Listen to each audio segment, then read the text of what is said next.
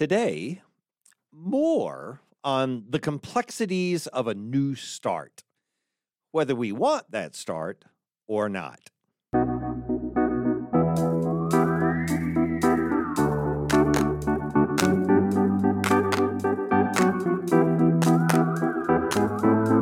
Welcome to Coffee with Creamer, where you get to sit down with our host, Dr. Barry Creamer, for a conversation about faith, life, and culture. We'll look at old ideas through a new lens, turn those culture wars on their head, and paint a picture of the way things could be. If you like your thinking deep and your coffee hot, pull up a chair. You're in the right place.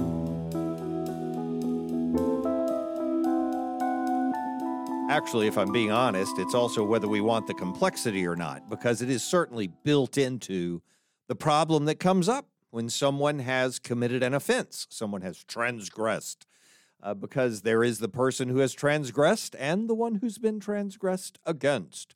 Uh, and then there's the community in which it happened. And there is uh, there are a lot of ideas to try to meet out when we're deciding how we're going to respond to it. And so last time we introduced introduced the discussion by just talking about uh, some of the items that come up in Scripture, not simply to say here's how the Bible says to restore a relationship, or here's how the Bible says reconciliation happens. Not that but to recognize in some of the uh, in particularly old testament there's one particular Old Testament example used about stealing, but particularly in this Old Testament example, to say, how would we think about this, e- even if we were just looking at it sociologically, even just thinking about how societies formerly had managed uh, to, the, the relationship that remains after some kind of offense has taken place? What do you do with it? And so we talked through uh, the person's own virtue and then their debt to the person from whom they took something, and then the social contract or our relationship with God, however far you want that to go. And obviously, I think it goes to God. But th- then we talked about the contexts within which those have to be thought of reformation, restitution, and then the idea of punishment itself or atonement in place of that punishment, and so on. And we talked about how that fits with ethical theories, virtue ethics, and utilitarianism and deontology and how that uh, how those come together to reveal something that should humble us in trying to solve a, problem like what to do with a person who has abused someone else or what to do with uh, uh, when that abuser apologizes and tries to make things right. And then we see some value in the abuser and say well maybe they should be restored to to the position in which they served before. And when is that appropriate? When, it, when is it not appropriate? And so on. So we started to address that. And to make the point, uh, last time we ended with the point that we have to we have to settle in a position of humility acknowledging that the pure complexity of the issues themselves require our acknowledgement that there's not going to be a perfect solution not in a fallen world and and for for everything I know and understand, we don't have a choice about that. We're in a fallen world. And we're not just in it as saints who have arrived clean within this ugh, nasty place, but instead, we also bring this brokenness to the equation ourselves. And because of that, uh, we have to look carefully on these issues and humbly on these issues in order to resolve them. And so, what I wanted to do today is move forward into thinking specifically about how to talk to the offender about what has happened and how we examine what's going on in the offender when they come to a position where they even they say i want change i want something to be different and so I'm sorry that I did it. Or I'm I'm so sorry. How do I make this up? Whichever attitude they bring that they want to bring, that they want to see change, or that change is coming to them, whether they want it or not. So, how do we look at it from the offender's perspective? And then when we have done that, I want us to take, and these will be next steps, but I think we can get to the second one here I want us to look at it from the perspective of the community as a whole. Not not meaning how do we get together in a council meeting and decide what we're going to do without offender, but I mean as as those of us who are just looking at the whole issue and saying, what what how do we resolve these things or how do we understand how to resolve these things that we grasp what it means to be an individual within a community and how to balance the reality that we're very individualistic as I've talked about in one episode after another on this podcast that we're very individualistic and yet by our nature and there's no escaping this we are also communitarian. We belong to a community. We find our identity in the community. We don't admit that in our society, but in those ways, even that we have suppressed or that we hide in some way, we're still part of a community, and how that plays in to resolving this as well. So that's the goal today to speak to it uh, from the per, not not from the perspective of the offender, but looking at it in terms of what it means about the offender. That we consider all these ideas. So speaking to the offender, what what does what does this confluence of issues bring up that have to do with transgression, offense, and, the person who was offended, and the fact that God Himself has been offended, and the fact that there's a debt that's now old. How do how do we address all those things? Okay, so let's start in this way. First, by saying that an offender often comes to light in our minds when they have regret, because there's something that makes us aware that something's wrong. Clearly, in a recalcitrant offender, in uh, you know someone who is uh, so intransigent to the possibility of change at all that they don't care. They, they don't care that what you think they're doing is wrong, and they don't even judge what they're doing as wrong. They may not judge it as right or wrong. They just know that's what I'm going to continue doing. It's like the the evil that's present at the beginning of a clockwork orange that kind of character so what are we supposed to do with that uh, and i i don't you know the the the brokenness that comes in having no remorse no regret no uh, apology no recognition of wrongdoing or anything like that is for a different discussion you know and and obviously is going to lead to conversations about punishment and justice and that's why those would be important as well. But beginning at the point where an offender does have regret, what is it that we need to extract from what we recognize in that offender? And by regret, I, I mean the bare bones reality that the offender wishes it hadn't happened, that we just wish we hadn't stolen the cookie. I, I wish I hadn't dropped the turkey. I wish, you can tell I've got holiday meals on the mind, right? So, I wish these things hadn't taken place, but they did. But it's done neutrally. Oh man, I wish that hadn't happened. It's not it doesn't matter whether it's morally motivated or or simply out of a loss in the moment or whatever it is and it could be from that and regret is almost always from that in some way that there is a cost that's now being realized uh, you know in the in the famous poem uh, the, the idea in, in Robert Frost's famous poem, uh, The Road Not Taken, the idea of regret is what's going on, but it's in a sense of saying, but I've learned to deal with it knowing that I had to choose one or the other. And when I had to choose one path or the other, I realized that choosing one meant I had to leave the other behind.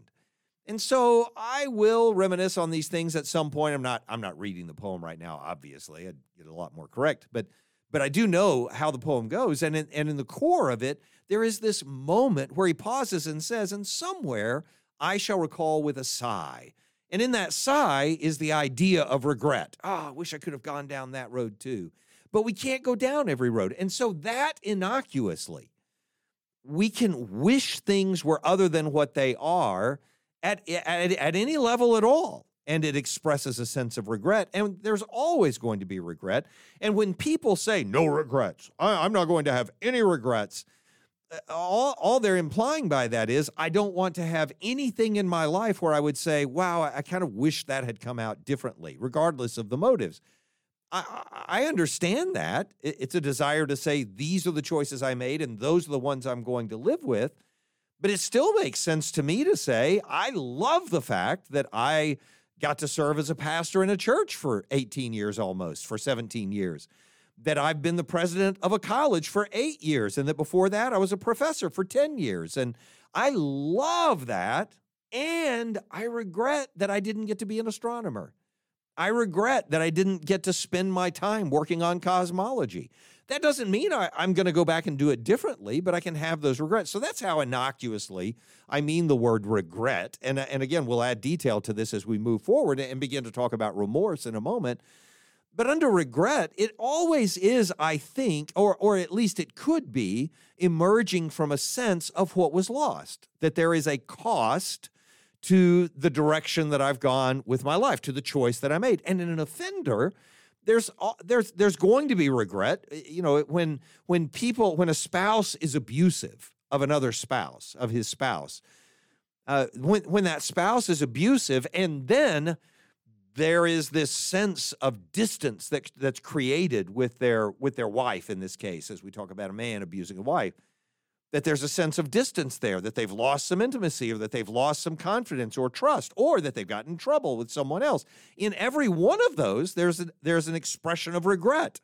Oh, I am sorry about that. I, I wish that hadn't happened. There may be even a statement that it'll never happen again, but it's just with the idea that they wish that it hadn't happened. That cost is what provoked the regret. It may not be a change at all in character. It may not even be a genuine admission that what motivated it wasn't worth motivating it. But it is a sense that I didn't want to give up the confidence that you used to have in me as your husband. You see what I'm saying? So regret can be that sort of shallow or empty just based on whatever the cost was, whatever was lost, the fact that you were found out, or the fact that there's some pressure coming on you from your community. You shouldn't treat her like that, or that there is a personal loss yourself in intimacy, for instance, or maybe even you've gained new information. I read a book on abuse and I realized that I was doing that and I really regret what I did in my background and so on. We'll talk more about that when we get to the community. I think regret is about the most we can say about what was happening with Judas. And I mentioned Judas and Zacchaeus as examples in contrast with each other of how people can respond to things that they know were transgressions on their part in the beginning part of a process that they might hope is bringing change in some way. And so, on regret, I think Judas is a perfect example. Uh, in Matthew uh, 27, it describes him this way. And again, uh, I, I'm not even using these prescriptively to say, well, the Bible says regret means this. I'm just reading a narrative about a character and saying it, it, sort of makes sense, doesn't it, that we would recognize that Judas has regret, but but also that something is missing here, or there's some reason that it doesn't go far enough, or that it's simply not acceptable. And so it says in, in Matthew 27, after everything is said and done, right? So when Judas, his betrayer, saw that Jesus was condemned, so he's done the deed, he's betrayed him with a kiss, he's turned him over, that Jesus has been taken, and now Jesus is being condemned. And it says, when he saw that Jesus was condemned. Now, and we don't know what the cost is for that in Judas's mind that makes it negative. People speculate about it. Uh, he didn't really want Jesus to be condemned. He was hoping Jesus would take a stand and make himself the public savior of the world and so on. There are people who speculate that way. There are people who speculate the other way, that he realizes psychologically, oh my goodness, what have I done? I've brought about the judgment of this innocent lamb, you know, and so on. I don't know what his motivation is. I do know this that when he sees that Jesus is condemned, he regrets what he has done. It's, it's actually translated that way in some versions. Uh, this version, I think this is ESV, says he changed his mind and brought, it's not the word for repentance, but it is a word closely related to it. It has the same kind of meta beginning to it to say, uh, you know, there is a change in his attitude about this thing, but it's a it's a change which amounts to regret, I think, in the way we describe it. How do how does it come? It says he changed his mind and brought back the 30 pieces of silver to the chief priests and the elders. Now, of course, he hasn't offended them. They simply gave him 30 pieces of silver because it was well worth it to them. That was the price. He thinks somehow he's doing a restitution by giving the 30 pieces of silver back. Well, that's not the offense he committed against Jesus. But for him, it's a way of saying, I don't want the past to have happened. I regret that this transaction took place. So I'm I I, I want a refund. I, I want to get the I want to restart or a refund. I want I want to get it over again. And it's not going to work out for him. So he brought back the 30 pieces of silver to the chief priests and the elders, saying, I have sinned by betraying innocent blood. And they said, well, That doesn't mean anything to us. Uh, we don't think this is a sin at all, you know, and, and this is your action. You deal with it. See to it yourself. That's what they say. And so, throwing down the pieces of silver into the temple, he departed and he went and hanged himself. That harsh judgment isn't just coincidentally mentioned in Matthew, it's brought up in Acts chapter 1 again, you know, with a harsh statement about his judgment. And this is not one where we have the prerogative in the New Testament of saying, oh, but maybe his flesh was lost so that his soul could be delivered in the day of judgment. He's used throughout the rest of the New Testament as the model of those people who would betray Christians into the hands of their persecutors uh, and who pretended to be believers in the process. That's what's going on in the book of First John.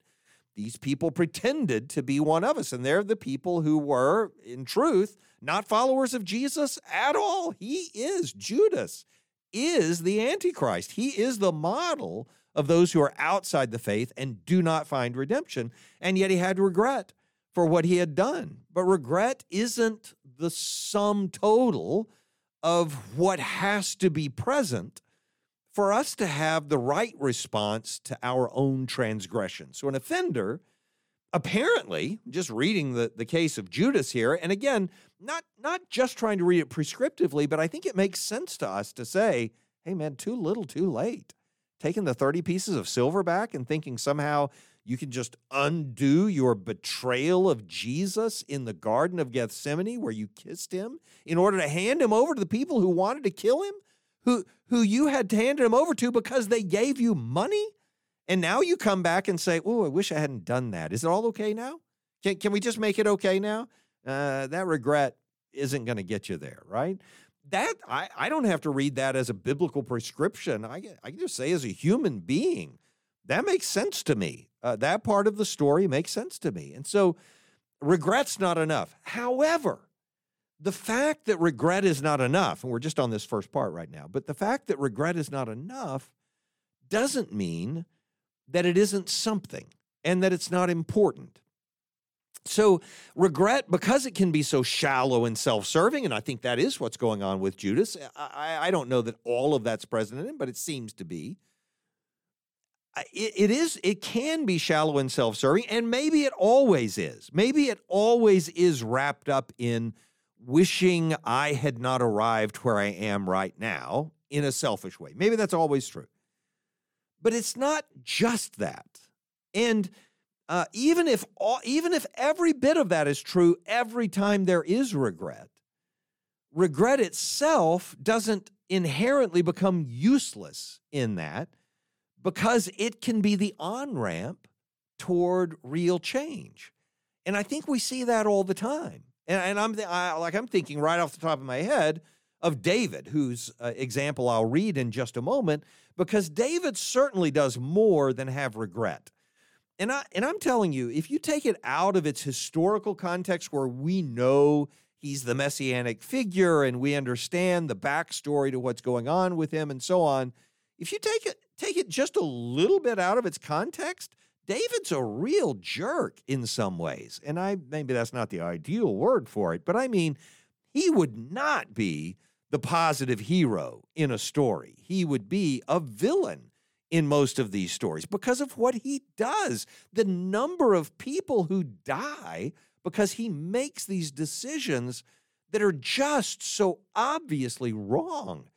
And so, what does David do in response to one of those, where he's taken uh, a uh, you know Uriah the Hittite's wife, and he's now uh, got a baby coming from that, and and so in response to that, not, there's not enough regret uh, for him to turn to remorse and repent in that moment. Instead, well, let's just cover it up by killing the husband. That's what he does. In all of that guilt He's finally confronted by a prophet who brings him to a point where he understands his own guilt in some way, uh, deep way that finds its way into expression in, you know, maybe one of the most famous, is certainly one of the most famous Psalms, maybe the most famous Psalm concerning repentance, Psalm 51. When he finally says, For I know my transgressions, and my sin is always before me.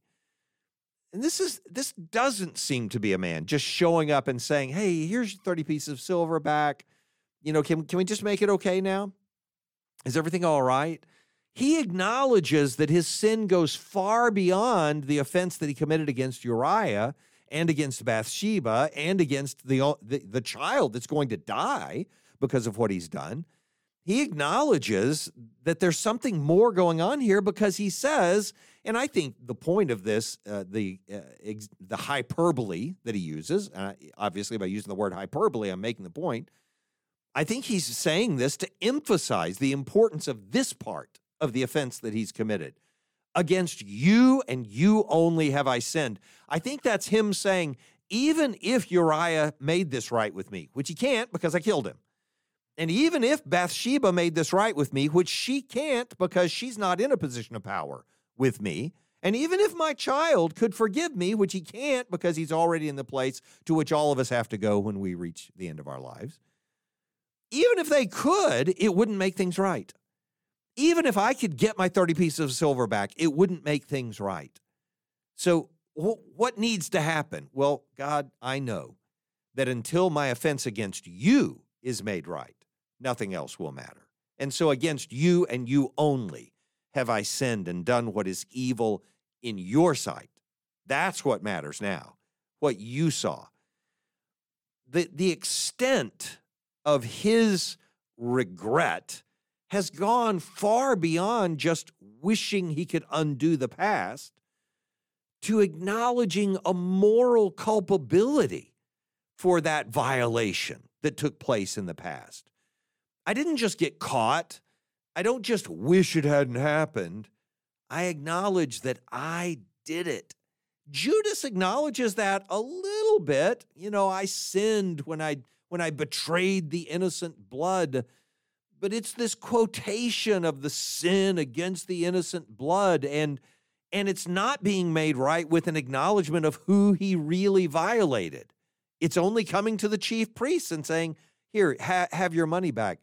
David instead comes to god himself and says unless you make it right nothing i do will matter not even the sacrifices i can offer so that you may be justified in your words and so that you can be blameless in your judgment. We'll come back to that in the idea of resignation towards the end here, a concept that came to me, and, and, and, partially a lot of this conversation is happening because of an article I read by David French, which I'll mention later, but since I brought up resignation, I want to mention it now. That if you want to go look it up, you should look it up from David French, this article about the difference between restoration and resignation. So, anyway, he says, So uh, against you and you only have I sinned, David says, and done what's evil in your sight, so that you may be justified in your words and blameless in your judgment. So, what I'm suggesting is, as we're beginning to hear others who have offended say, Oh, I'm sorry, you know, I didn't mean to do that, or in our own hearts, when we've done something that's wrong and we're trying to figure out how to claw our way out of the pit, I know I know that's not what grace is about. I understand. I'm saying where we are when we've offended. Ooh, how do I dig my way out of this hole? Then, when we start doing that, we start recognizing the distinction between these ideas and, and that we start bringing the better ideas to bear on how we respond. And regret isn't going to get us across the line where anything is actually changed. That's just where we acknowledge that we wish the world was different than it is, but it's not. Remorse acknowledges this so, and, and remorse may, and I think almost certainly does, emerge from regret. I just don't know, you know, philosophically whether I can say it always does, but I think it does. Psychologically, maybe, I don't know. But it may or certainly does emerge from regret. But it includes more than regret, not just the desire that I had not done it, but the acknowledgement that it was wrong and that I should not have done it. There's something in me that acknowledges that going forward, this would not be acceptable ever. And not because of the consequences that I ran into, not, not because I couldn't get away with it, but because in this case, I realized that God Himself was the person that I violated, that I offended, and I want His judgment to be what matters. So the difference between regret and remorse becomes important. But then beyond that, there is the thing that's been present in both of these. So I'd, I'd like to make things right with you. So here are your 30 pieces of silver, but it's not enough. That doesn't make it right. And David saying, I, I don't have anything that I can restore to you. So it's really, Lord, just about acknowledging your words and the blamelessness of your judgment and what you do that we're having to deal with the concept of restitution. And in restitution, you have the ideas that go, I think, with Zacchaeus, that we're, we're talking about Zacchaeus. And actually, it was uh, in a conversation about this topic as I was discussing maybe doing an episode on this, Daisy brought up uh, my producer, the person who produces the show for us, you know, and she has a Master of Arts in Counseling. She's a licensed professional counselor. She, uh, she brought up Zacchaeus and the things that he says about restoring to other people the things that he had taken from them and it, and it becomes really important in that narrative. I think it's uh, in Luke 19 where it talks about it. It becomes really important in that story that he is wanting to make things right by restoring things that he had messed up in the past. So, uh, as Jesus is entering into Jericho, he's passing through. I'm reading you the story from Luke 19. Again, just to see how this particularly sorrowful person with, I think, obviously both regret and remorse, comes to uh, a recognition of his need to restore things, to provide restitution. And so he entered into Jericho, Jesus, and was passing through. And behold, there was a man named Zacchaeus. This is in Luke 19, in the middle of verse 2. He was a chief tax collector and was rich. Th- those statements are he is a, a Judas to his people. He is collecting money on behalf of the Roman government that's occupying them, and he's a Jew. So he is the, you know, Korah Dathan and, and Abiram in the Old Testament, you know, these people who stood against Moses and ended up part of them being swallowed into the earth, Korah and his, and his family. This is Zacchaeus. He is betraying the people of Israel in favor of their occupying enemy, the Romans, who are wicked in their view. And so he is uh, saying he's a chief tax collector doesn't just mean he works for the IRS. That's not this. This is he is the enemy. He is collecting taxes on behalf of the enemy so they can continue their oppression of our families. That's how wicked this man is. And he's not just doing it neutrally, he's rich. So he's not just keeping his percentage, he's doing something to abuse. And I know you can say, well, maybe it's not this way, but if you, and I hope to be able to do this maybe today, but if I don't get to it today, le- earlier in Luke, when he's dealing when, with John the Baptist's message, it is about people like Zacchaeus who are inclined to use their positions of power in the authorities that are present in Israel at the time, the soldiers who came to, to John the Baptist, remember?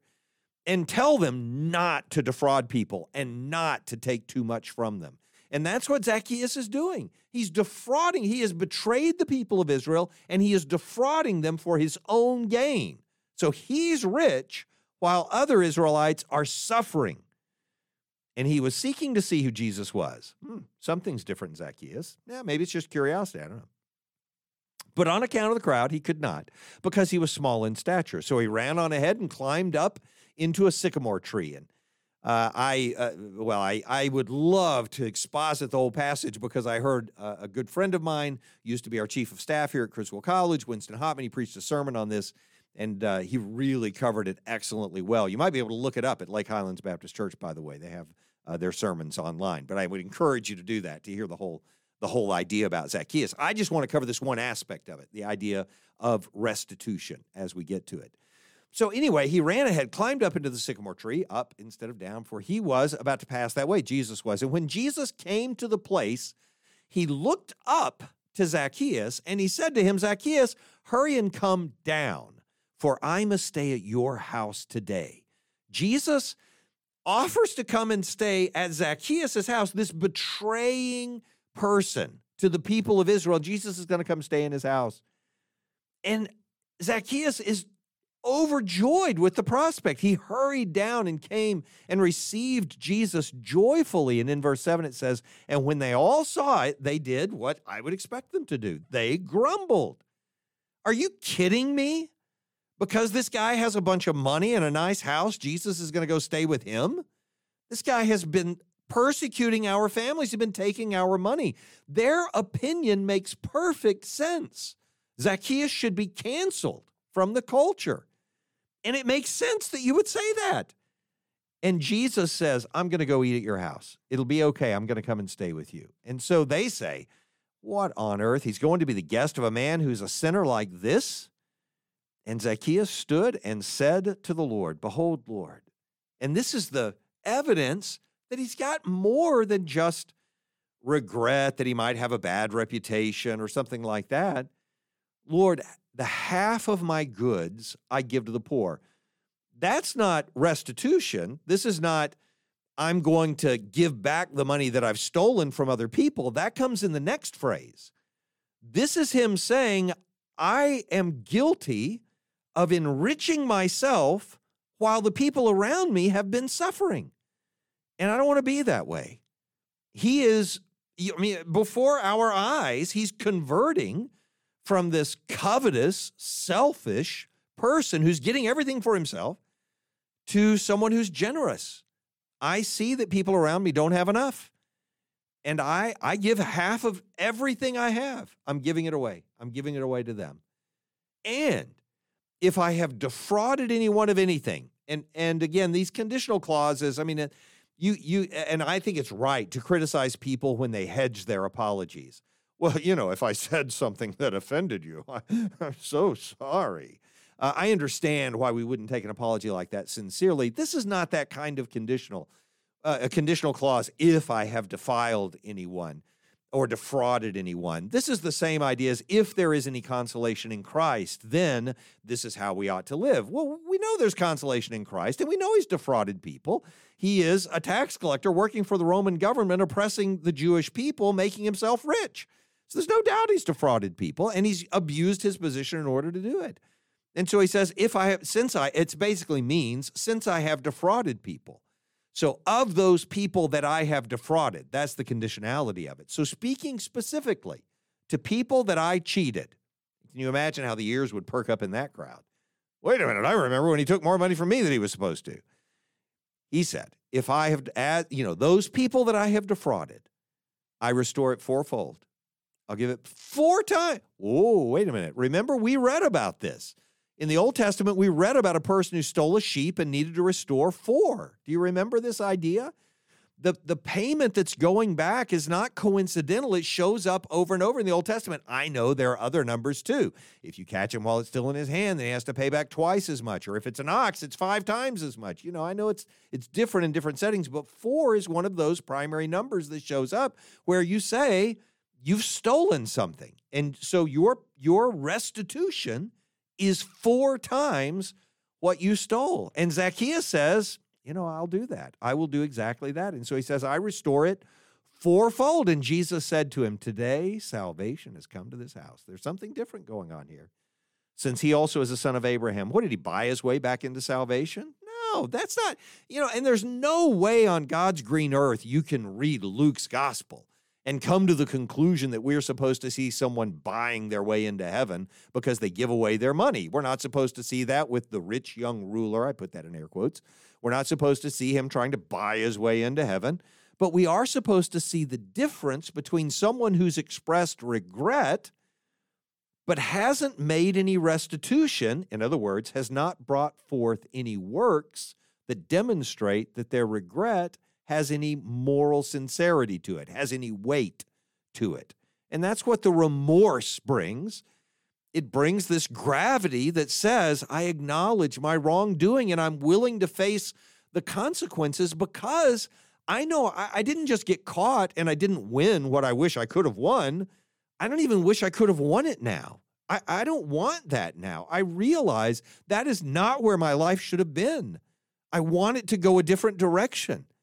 And so I take all this stuff that I've gotten because I was serving the Roman government, this political movement, instead of the people of God. Here, take half of everything and give it to the poor.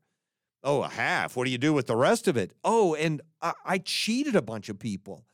And I'm so ashamed of that. But I realize now that that was wrong. And I can't just give it back to them. That wouldn't make things right.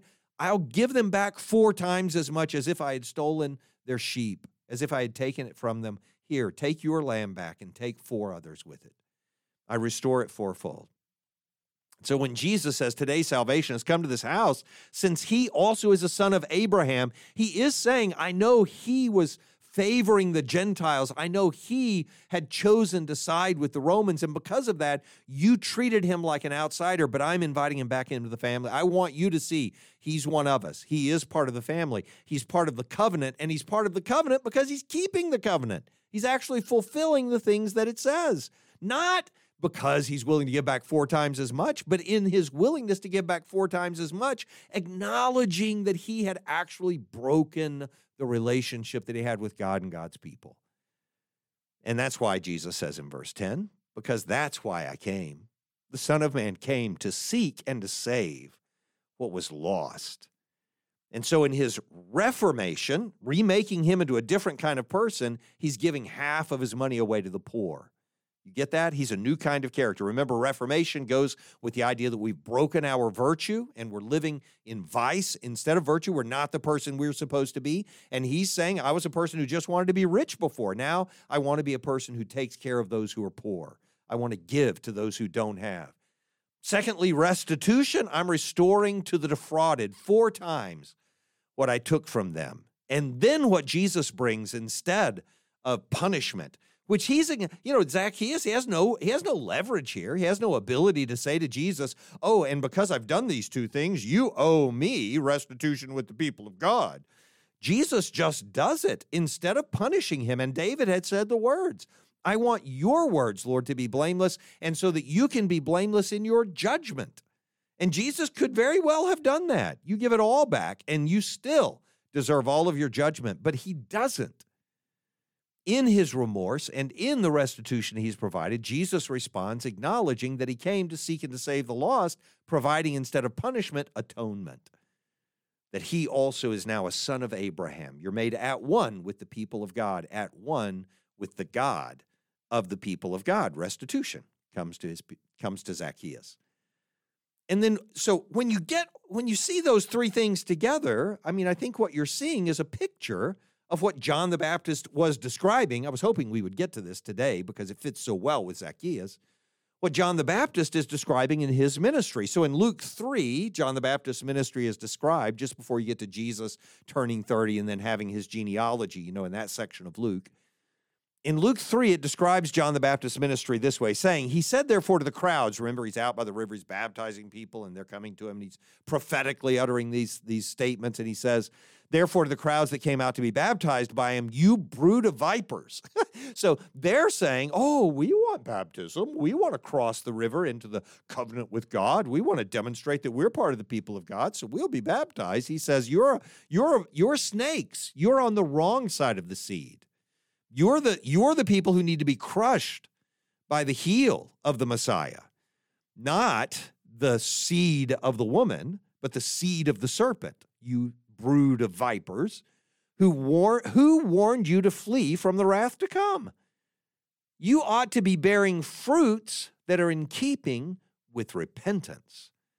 And I think this is the idea that he's conveying that what Zacchaeus does is bear fruit which is in keeping with his repentance. Now, and, and, I mean, you don't have to draw that conclusion yet, but it becomes obvious in the next verses because this is like a preface to what we're going to see happen in Zacchaeus. Keep listening. And don't begin to say to yourselves, oh, we have Abraham as our father. Because remember how he ends the story with Zacchaeus is Jesus saying he is a son of Abraham to those people who were rejecting Zacchaeus because he was siding with the Gentiles, right? And yet Jesus says, no, this is a son of Abraham because he's brought forth fruits that are in keeping with repentance. So, as John the Baptist goes on in Luke 3, he says, Even now the axe is laid to the root of the trees, meaning I'm cutting down the trees that don't have good fruit. Every tree, therefore, that doesn't bear good fruit is cut down and thrown into the fire. And the crowd said to him, Well, then what do you want from us? What do you want us to do? And he said to them, If you have two tunics, then share with the one who has none. I give half my goods to all the poor. That's what Zacchaeus said. This is what John the Baptist is saying to these people who are saying, We're going to the temple, we're offering our sacrifices, we're doing everything we're supposed to do. What do you want from us? And he says, Whoever has two tunics is to share with him who has none. And whoever has food is to share with the one who has none. Tax collectors also came to be baptized by John the Baptist. And they said to him, Teacher, what shall we do? And he said to them, Don't defraud anyone. Collect no more than you're authorized to do. Well, I mean, this is just begging for us to get to the story of Zacchaeus, isn't it? It's just 16 chapters earlier saying this is what Jesus is going to be seeing as he goes through his ministry. And so he says to the tax collectors, collect no more than you are authorized to do. And when the soldiers come, these others who are serving in this land to, to further the oppression of the people of Israel, regardless of which side they think they're serving on, they say, and, and we, what shall we do? And he says to them, don't defraud anyone, don't extort money from anyone. Same meaning. By threats or false accusations. I know defraud is broader, but I'm saying in, in these two passages, it's the same message. Don't extort money from anyone by threats or by false accusation, and be content with your wages. This is the fruit of repentance that Zacchaeus brings in Luke chapter 19, giving the evidence that what Zacchaeus demonstrates for us is the repentance that John the Baptist said was so needed from the beginning. There are specific evidences which measure up to repentance. Saying the words, that's not the fruit that measures up to repentance. We would be baptized of you. We, we are the children of Abraham. We'd like to join your church. These are not the words that add up to repentance. They say that there's repentance, but they demonstrate no transformation. And so, keeping repentance in mind as what the goal is in the offender, there's also this other thing that can happen in an offender that is evidence of genuine repentance. Uh, and again, it comes from a David French article, which I would encourage you to look up. We'll we'll have it linked uh, in our on our website if you can if you can click through to it. I encourage you to go read it if you get a chance. Uh, love the stuff that David French writes. Always value it. Uh, someone showed me this article in which he contrasts uh, John Profumo and the controversy, the great British controversy that rose over that British politician, war hero slash British politician, and then Johnny Hunt in Southern Baptist life. And in the first of these two episodes, I mentioned Johnny Hunt and his. Uh, the record of the things of which he was accused in that report that came out about sexual abuse in the Southern Baptist Convention. And it's uh, David French's point to say there's a huge contrast between the kind of thing that was going on with Johnny Hunt, and I'm not speaking to him personally, and I don't know him personally, and I haven't related any of the details myself. Just read the report, you know, where it is. But it seems fairly obvious that it's not time for restitution to happen, for, for restoration, I mean, to happen.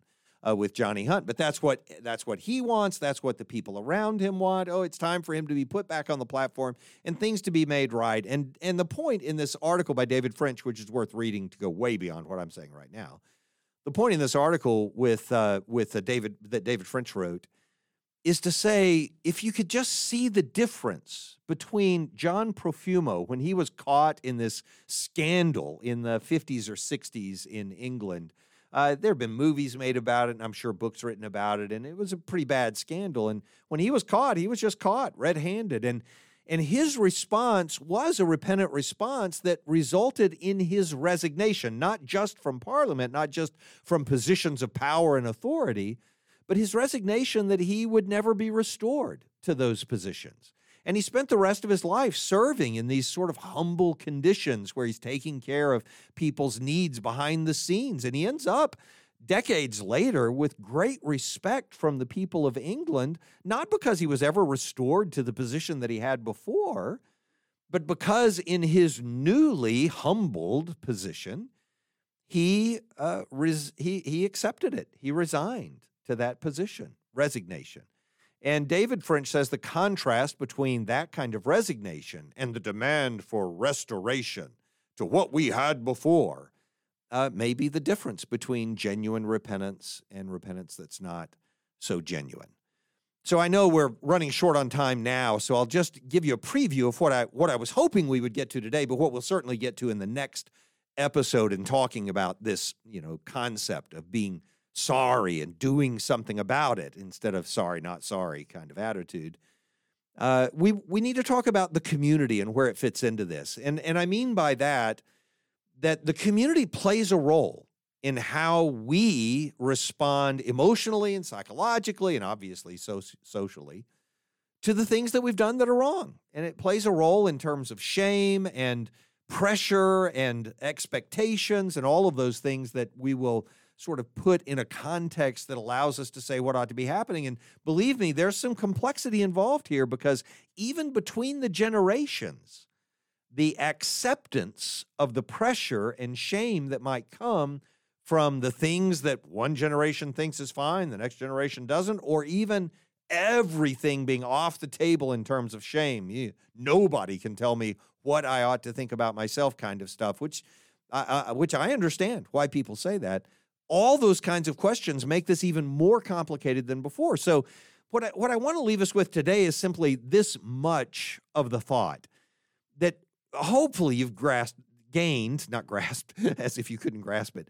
Uh, hopefully you've gained at least this much from my yammering today that uh, when we're the offender, that, that we have given up control over the outcome of the change that's coming.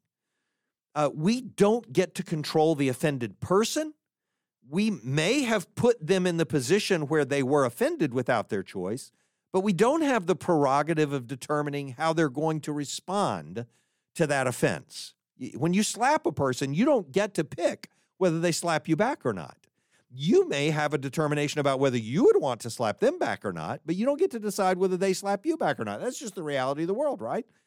And because we don't have control over more than that, we don't have control over the outcome at all, we find ourselves needing a whole lot of what Christianity is blessedly, fortunately, all about kindness and patience and mercy and grace and forgiveness.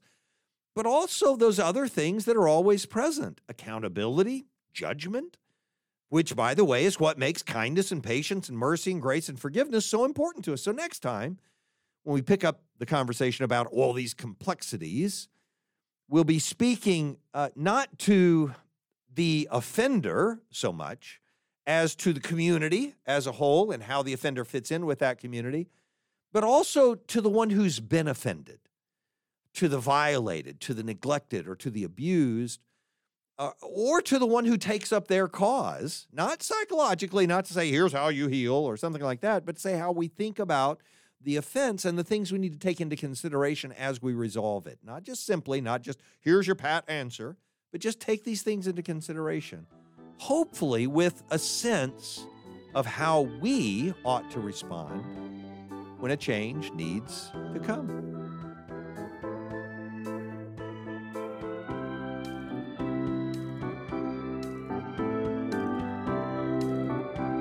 Thanks for joining us for Coffee with Creamer. Your cup of coffee may be finished, but we are not. Come back next week for a refill as we sit down to examine a new set of ideas and cultural issues. Don't miss an episode. Subscribe wherever you get your podcasts or visit our website at barrycreamer.com. Until next time, keep your mug hot and your mind sharp.